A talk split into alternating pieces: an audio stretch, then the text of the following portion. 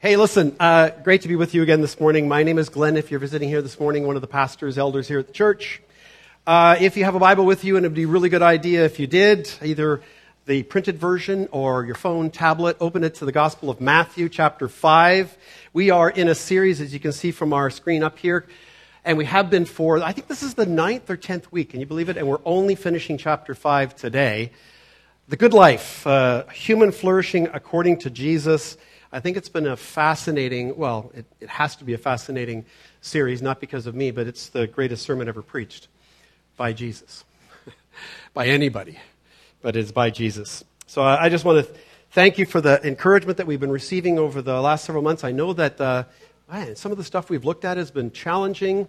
Uh, it's been a little difficult, and yet um, it's really been good for our hearts to hear Christ speak to us and encourage us and, and we know that the, the, currently that we've been going through these what are called antitheses, six of them, say that six times fast.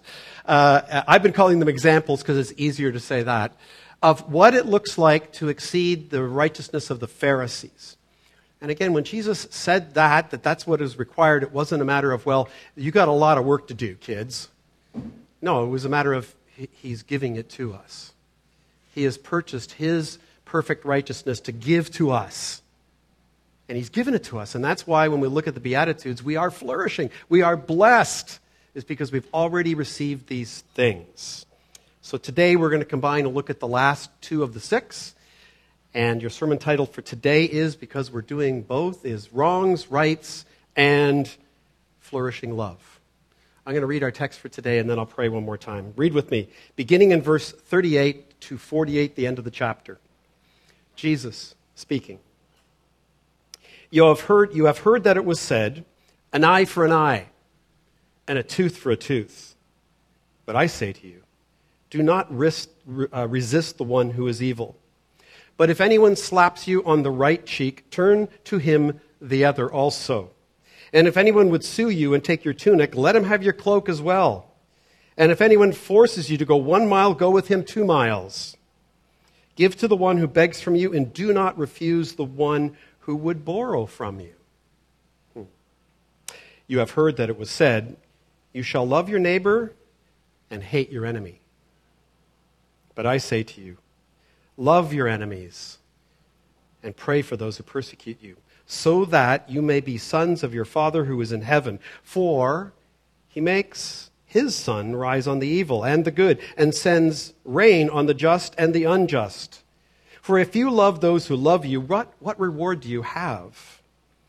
Do not even the tax collectors do the same? And if you greet only your brothers, what more are you doing than others? Do not even the Gentiles do the same? You therefore must be perfect, as your heavenly Father is perfect. Let's pray. Gracious Heavenly Father, um, what an amazing uh, privilege it is, Lord, uh, to be in your presence, to be able to gather together as your children, as sons and daughters of yours.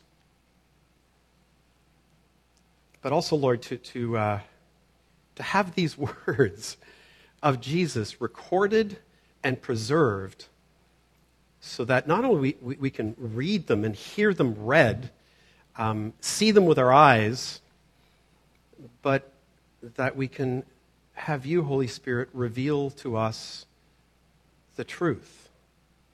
That these are the words of Christ. That these are wisdom, supreme wisdom.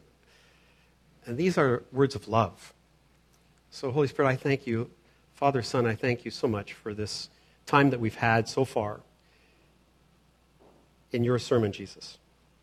And so, Holy Spirit, I pray that you would take mine and, and you, would, you would illuminate it, that you would anoint it, um, and you would make it helpful to all of us.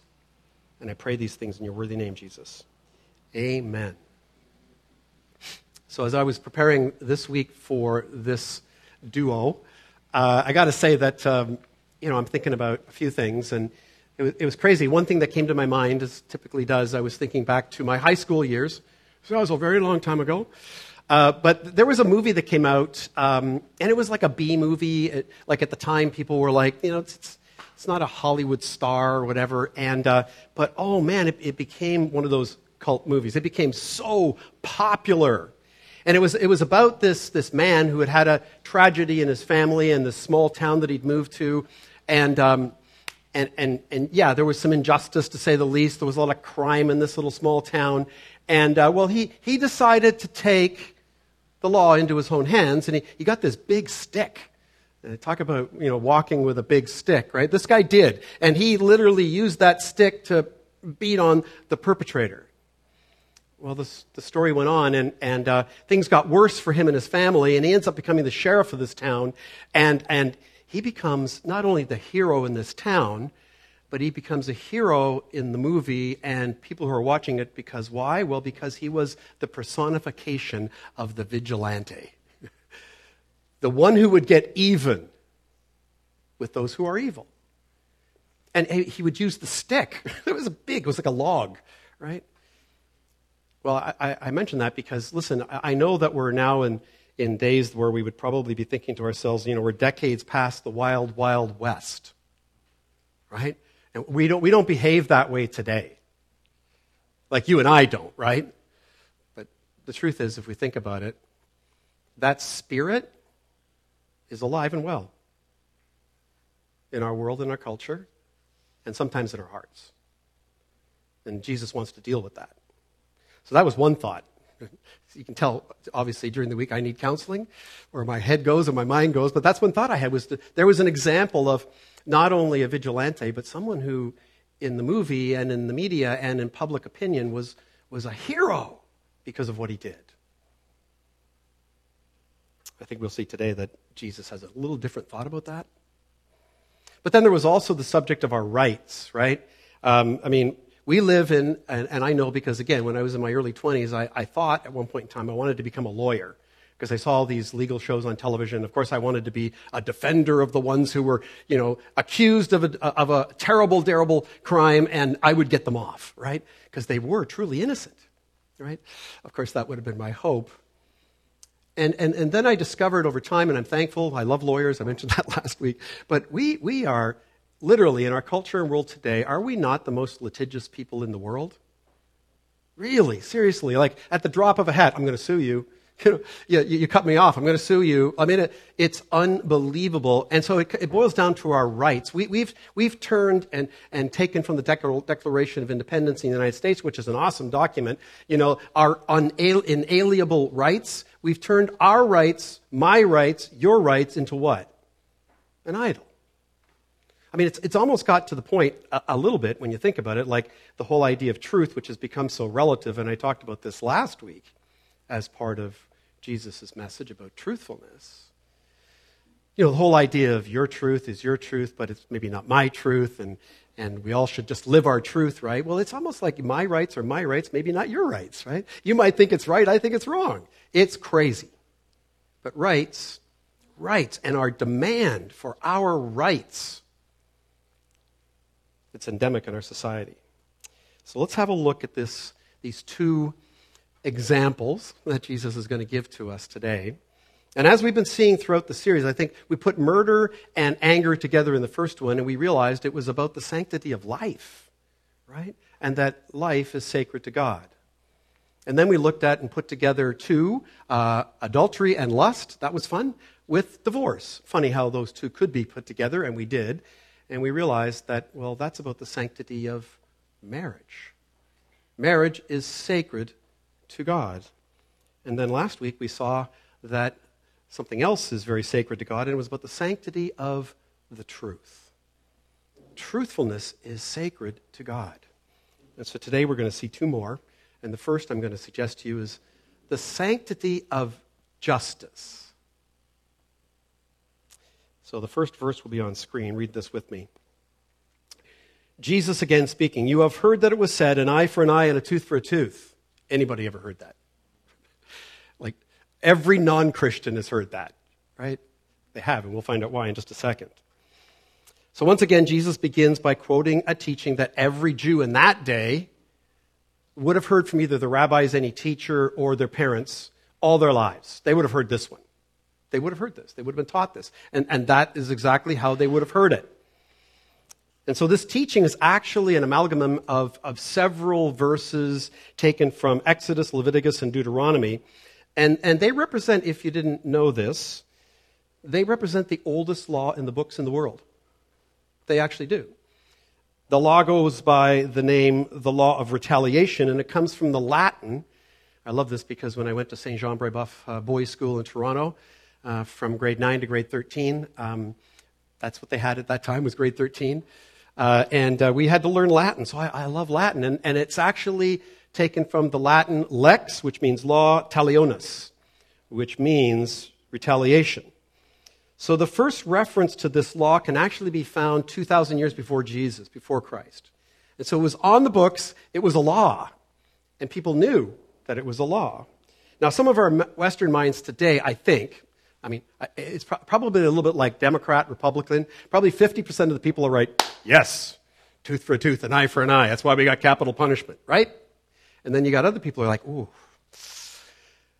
that sounds rather harsh, right? And it, it, it does, actually, when you think about it.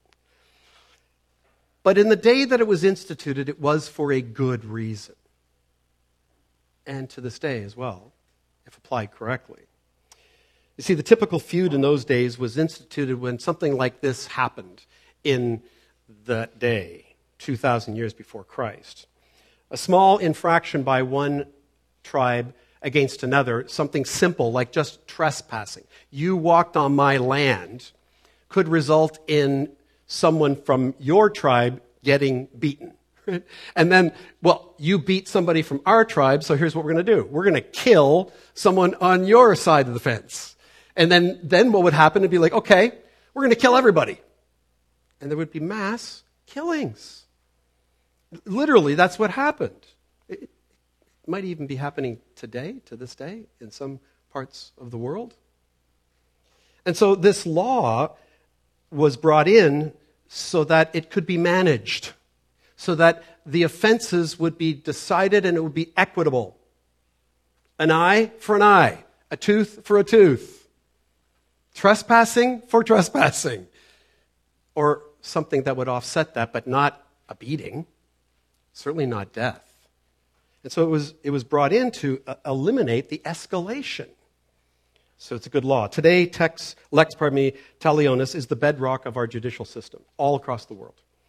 All civil, penal, and institutional law is essentially based on this ideal and this law. The thing is, in the Bible and in the case of the biblical institution, it was given, listen, to judges in Israel. So it was not given to you or me or men and women in that day so that we could be vigilantes, carrying out the justice because there was a law. And so we would figure that no, it had to be done by those who were judges, by the courts. Only the courts were given this power. So, next, what we see happening is Jesus once again speaks to what he knows was there and could be ours abuse of the law. When he says, But I say to you, do not resist the one who is evil. Man, I, I, honestly, like a fly on a wall, I just would love to transport back and just, just, like, I'd like to be standing beside him when he says it, and I'd like to be looking at their eyeballs because it'd be like, hold on, dude. Really? Are you serious? Do not resist. So, as we've seen throughout these examples, Jesus continues with, But I say to you. By this point in time, this is the fifth example, and we'll see the sixth shortly. They've got to be coming to the conclusion that when he says it like that, he is equating himself with the divine, with God. He, he, is literally saying to, yeah, the law, you know, the Ten Commandments, yeah, I, I said that. Okay, that's me speaking. And so when I say, but I say to you today, this is me speaking. And, and they were, I'm sure, picking up on this. So this, these brief words, like a few of those before, were shocking to their ears and, and must have and probably were misinterpreted, and I believe they have been to this day. So I want to look at that a little bit with you. Some have taken these words to be the foundation of a theology called non resistance. Anyone ever heard of Gandhi? Like Gandhi based his whole philosophy of non resistance on the Sermon on the Mount and this. This part of the Sermon on the Mount. Essentially, people who are believing in non resistance believe that non resistance, not defending oneself or others, applies to every and all circumstances. Every and all. The famous Russian novelist Leo Tolstoy, he detailed in his book What I Believe, which is not his most famous book, as I will, I will show you. He personally came to the belief and, and said that in What I Believe, he came to the belief that Jesus meant this literally. Like that he meant it literally. And, and, and so that's why he ended up writing War and Peace, because that is really the thesis of that book, is non-resistance. And so what we know today as pacifism uh, has come from this verse, mostly. Many pacifists also take this liter- literally and therefore assert that no Christian, listen, should serve in the police department or in the military at all. Anabaptists, of which our denomination belongs to that theological camp, Anabaptists, um, hold to this teaching, but in certain ways, as I'll explain. In the case of our denom, it would be not so literally. Not so literally. But that's not the case for all Anabaptists. Last Sunday night, it was awesome. We had a membership class here, and we had six or seven people, I believe, upstairs going through our membership class. And we, uh, um, we were, um, I was teaching about, you know, what we believe as a church and, and uh, you know, some of the doctrines and beliefs that we have and, and uh, what, what are the requirements for becoming a member at the Rock Church. One of them, just so you know, is that you, it's not that you have to be a pacifist, okay? That, that wasn't on the membership sheet. However, there are Anabaptist denominations, and one in particular that uh, very large church in the Toronto, the Greater Toronto area, has many, many campuses. Uh, in their case, if you want to become a member of their church, well, let me put it this way you cannot be a member of their church and in their denomination if you are a member of the police department or the military. And so that also means that since you can't become a member, you cannot become a leader in their church. That's taking this pretty seriously, don't you think? It's taking it literally. So, for our purposes here today, let me suggest this. Uh, let me suggest more of a balanced view of pacif- pacifism actually can be supported from Scripture, but I don't believe, and most commentators would agree, that this passage, this context, is actually speaking to that. Okay? So, what we're going to see, I hope, today is that um, pacifism is a good thing in certain respects.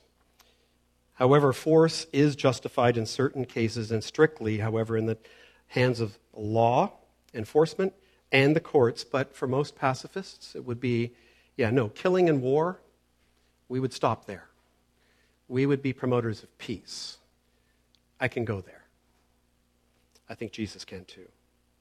So I, I, believe that is essentially the view of our denomination. And that said, this verse, as I mentioned, does not support the extreme pacifist view. And one reason why I say that is the rest of Scripture. If you read the rest of the New Testament, and especially Paul's writing, uh, any of you have read Romans uh, 13, which I have read repeatedly over the last two and a half years because our government was bringing in certain mandates. Anybody remember those things? Right? And people in the church going, no, the government's awful. They're horrible. I'm like, can you read Romans 13, please? Okay? Because in Romans 13, Paul is basically telling us, he informs us that those who govern over and over us, our government, even those that we didn't vote for, are put there by God. They're not only put there by God, He has given them the power to punish wrongdoers. Read it Romans 13, verses 1 to 7.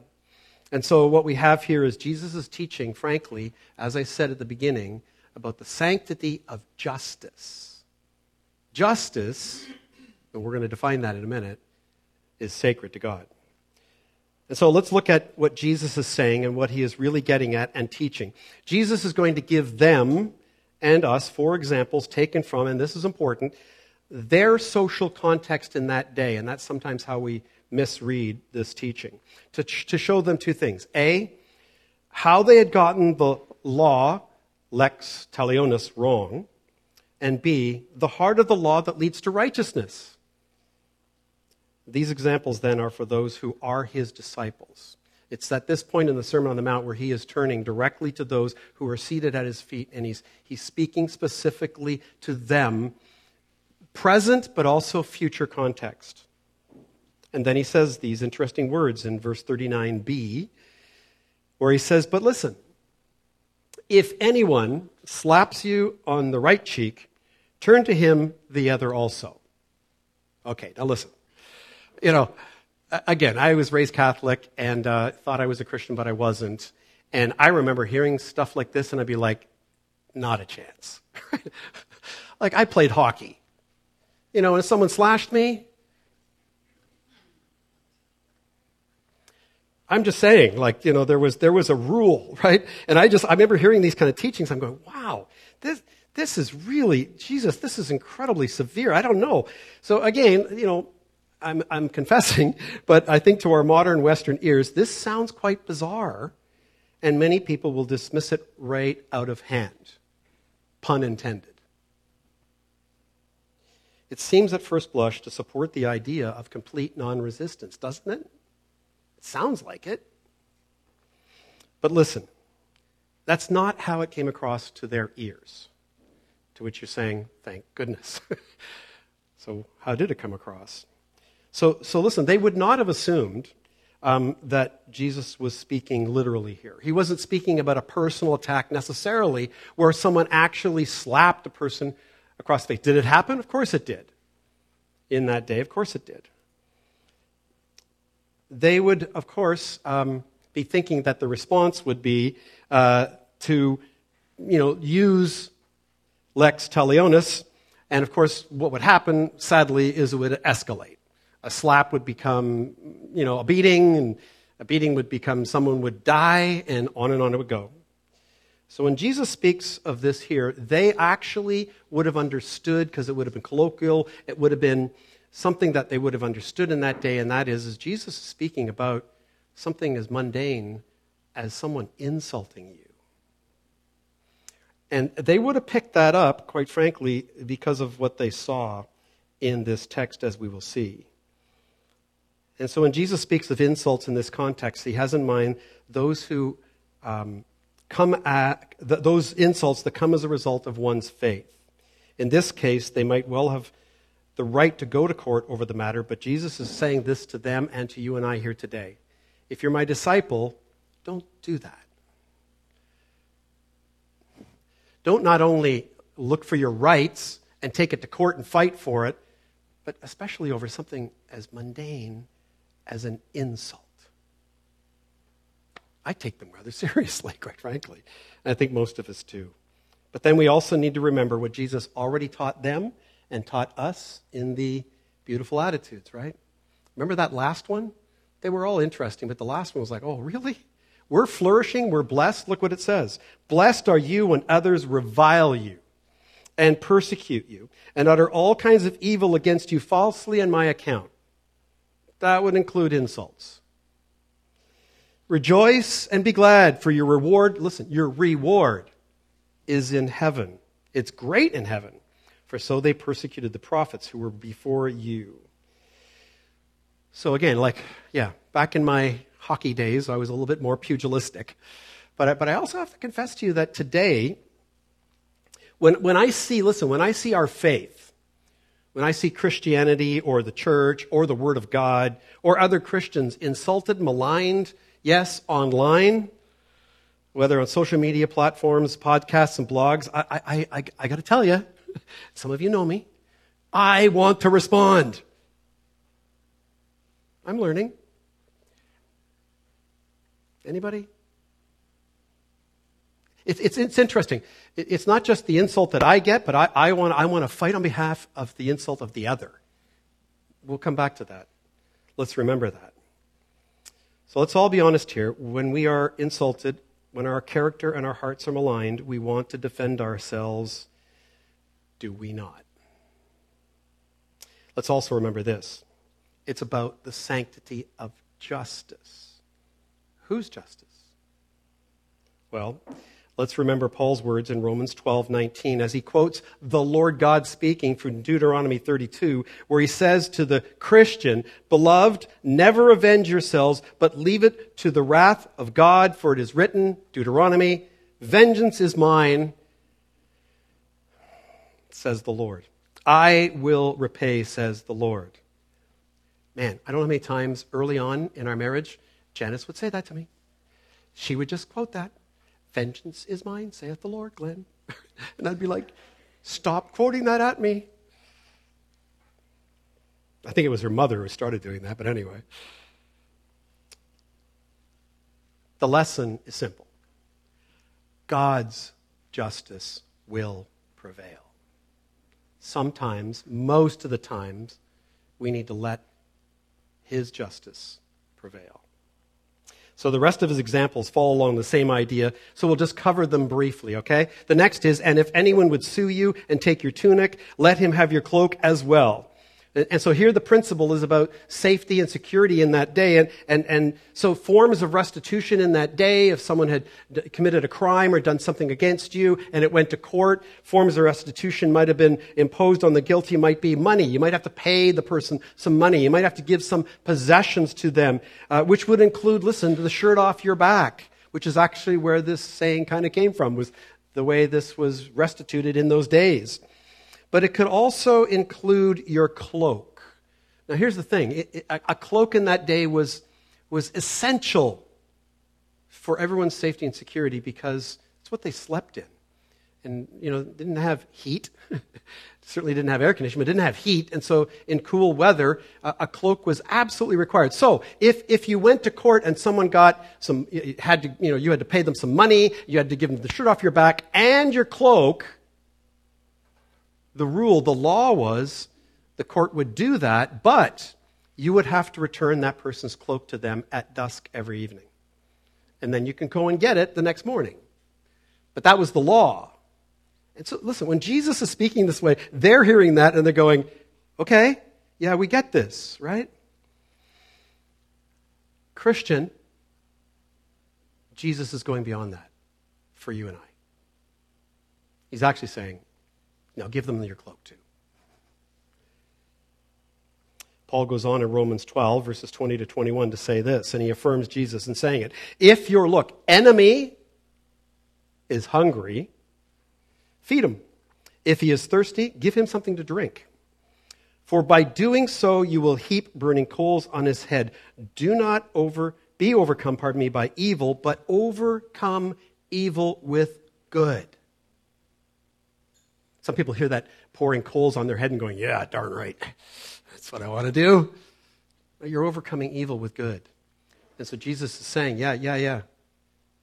Give your cloak too. He's amping this up. Then he says in verses 41 and 42 And if anyone forces you to go one mile, go with him two. Give to the one who begs from you, and do not refuse the one who would borrow from you. Okay, so far, I'm with you. The cloak, I'm with you on the cloak, okay? But this is. So, by now, I think we know that Jesus is not literally saying that the extreme case scenario is the rule, but what these two examples should tell us is that the disciple of Christ, the one who has received the kingdom of God, who is an heir of all the things that Jesus has in the heavenly places today, they're all yours. Everything is yours. You've already inherited it then listen to do the menial job, to do the job that nobody else wants to do, to work for less when you know others are making more, to go the extra mile.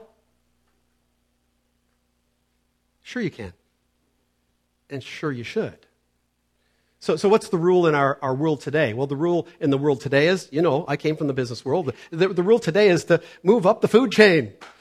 It's to climb, to climb the org chart. Why? To make more money. This is different, isn't it? This should give us a very different attitude to our work, our workplace, and why we're even there. Remember the story in Matthew 20 of the, the, the, the master who uh, hires some uh, workers for his vineyard? Remember, he hires some people at 9 o'clock in the morning and he promises them a denarii, right? And then he hires some more at 12 and he promises them a denarii. But then he hires some more at 3 and then some more at 1 hour before the end of the workday and he offers them all the same pay. Well, at the end of the day, those who started at 9 come to him and they're like, hold on, that's just not fair, right? They worked one hour and they're getting the same as what we got. Well, what does the master say to them? Well, the master says to them, Excuse me, I, I thought we had a deal. did, did you not agree at 9 a.m. that a denarii was fair wage for the day? The master is God. He's our God. And so I, I had to learn this lesson in my business life early. It took me a long time to really accept it. But the reality is, is that I wasn't working for my customers when I was an entrepreneur. I wasn't working for my boss. I wasn't working for my coworkers per se, although I, I, I was, but I, I was working for him. He will reward me. He already has. That is the lesson and the heart in this text. It's also this it, it applies, listen, not to giving money per se, your money to every panhandler you walk by. I mean, I, I worked at Union Gospel Mission. Many of you know this for three and a half years. People would all, always ask me, should I give money to people on the street? And our, our response usually would be, probably not a good idea. Um, you could give them uh, like a, a, a, note that said, hey, Union Gospel Mission has meals every day at 4 o'clock. Go there and get some food. Because if you give them money, where could the money go, right? But the principle here is the principle in the heart is this if someone is truly in need and you have the money and the wherewithal to support them and help them, give it to them. But here's the heart further without requiring it to be repaid, without the expectation to be there. It's called, it's called grace, right? It's called grace. So, everything that Jesus teaches us here in this brief passage is how our God views justice. It's a little different than ours, doesn't it? His view is much wider and more focused than ours could ever be. So I think these are great lessons for us as we seek justice for those who are truly oppressed today. Right? Now, listen, I know you all know this. Social justice is one of, if not the hottest issue in our culture today. It truly is. And for many professing Christians, it is. And that's generally, listen, a really good thing. We should be concerned about those things. But sometimes, listen, it is the most vocal, the most dedicated, and yes, especially online when it comes to those who are being oppressed and, and, and suffering from injustices it is those who appear to be the great champions, right? The most passionate about this issue, right? Who maybe listen. I used to be accused of living vicariously through my sons when they played hockey because I didn't make the NHL. And so, you know, maybe I was living vicariously through them that maybe they will, right? Put a lot of pressure on Matt. We can live vicariously also seeking damages that been, have done to us in the past, injustices and oppression that's been done towards us, by seemingly caring for those who today are oppressed and suffering injustices. We need to be careful. Where's our heart on this? Is it us trying to get our vindication through this? Man, I think there are a lot of examples of that today. So just something for us to guard against. Okay, so that was the sanctity of justice taught by Jesus. I hope that lands well. Secondly, the sanctity of flourishing love, I'm going to also say agape love. In verse 43, Jesus said, You have heard that it was said, You shall love your neighbor and hate your enemy. Okay, so listen. like, I got to believe at that point in time, most of them are like, they've been hearing his teaching so far, he's been nailing them one point after a time. I think at this point they must be going, okay, he's just caught us with our hands in the cookie jar, right? That last part was never in the Bible. Hate your enemy. That was the first part was, you all, you all know that. Love the Lord your God with all your heart, mind, body, and soul. And what? Love your neighbor as yourself. Two great commands. Hate your enemy? No. Why was it there? Why did they add that? Well, that's important to know.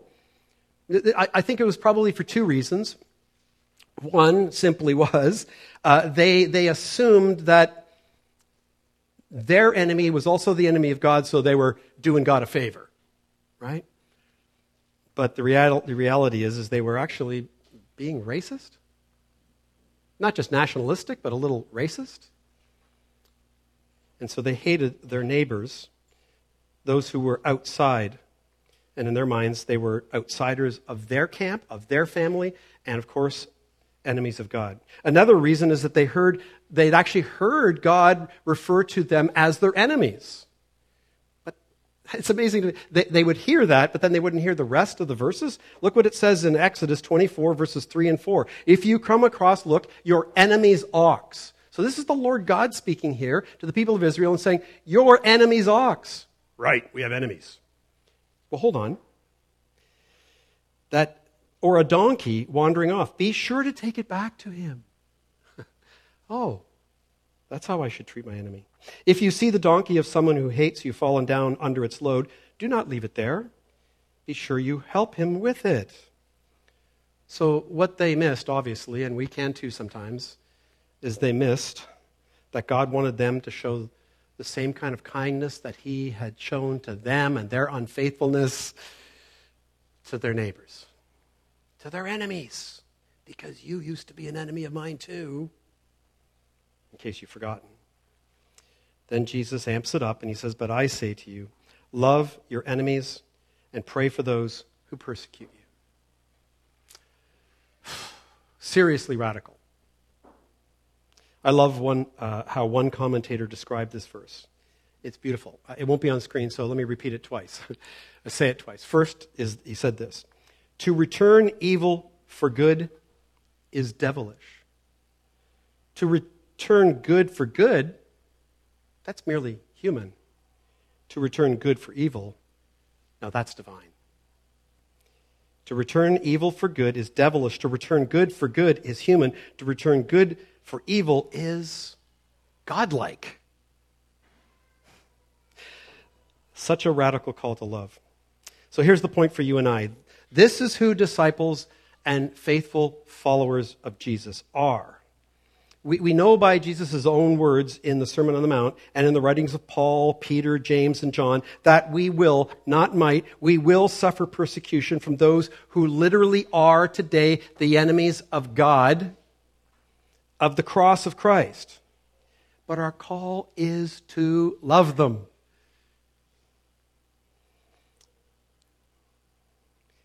just the way he loved us when we were his enemies. And Jesus then gives us a couple reasons why we should love like this. Verse 45, he says, So that you may be sons of your Father who is in heaven. For he makes his sun rise on the evil and on the good, and sends rain on the just and on the unjust. The first reason is that it makes us like God. Right? It makes us like him. In the Hebrew, sons of the Father meant that you would be like, that you would act like your Father. You would emulate and model your Father. Therefore, when we love our enemies, we act like God does towards us. He gives the example of how impartial God is toward all of us, right? He, he says, look, he goes, God, he, God sends the sun and the rain on both on you and his enemies, on you and your enemies. He's completely impartial. It's why we love to say God is good to what? To everyone. How? All the time. God is good to everyone all the time.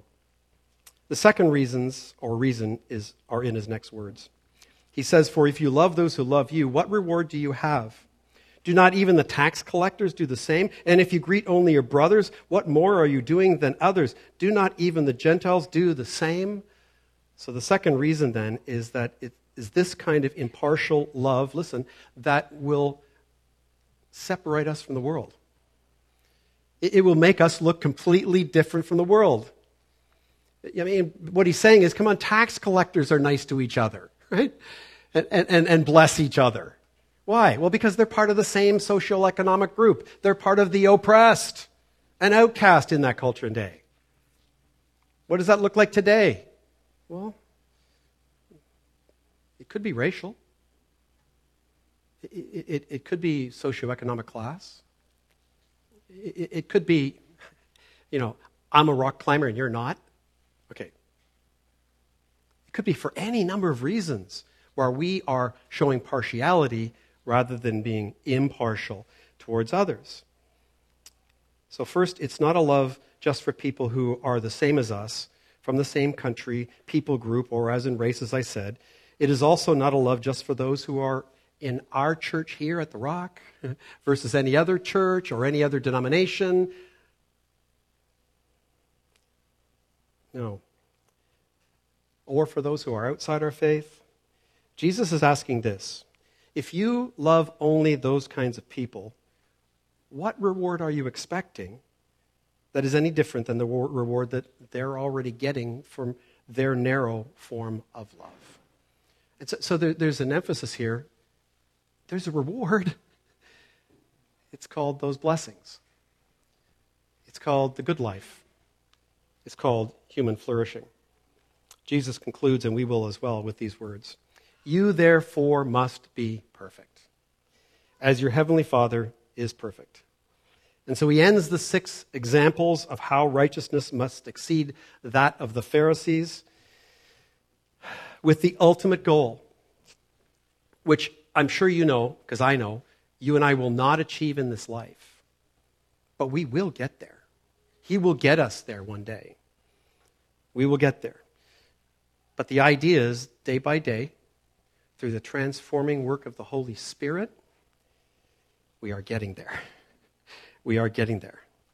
And the purpose is not just for our own glory and for our own good life, but so that we will be a blessing to others. So, friends, this kind of agape love is the result of continually, listen, brushing off the insults and the persecutions and arriving at the point where it's true that we can say, I love my enemies and I am praying for those who persecute me. Listen, we have the best example ever, don't we? You remember what happened on the cross, right? you remember how Jesus prayed when he was being persecuted.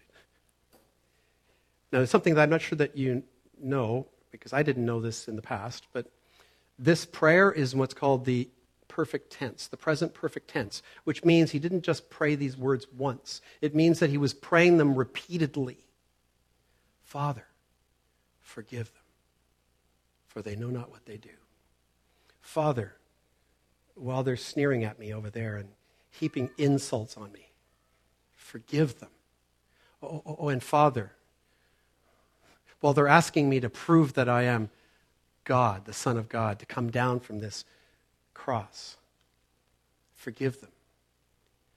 Father, while they're dividing my garments, my cloak, amongst themselves, forgive them, for they know not what they do. May we learn more and more to pray like that and when. Pray with me, would you?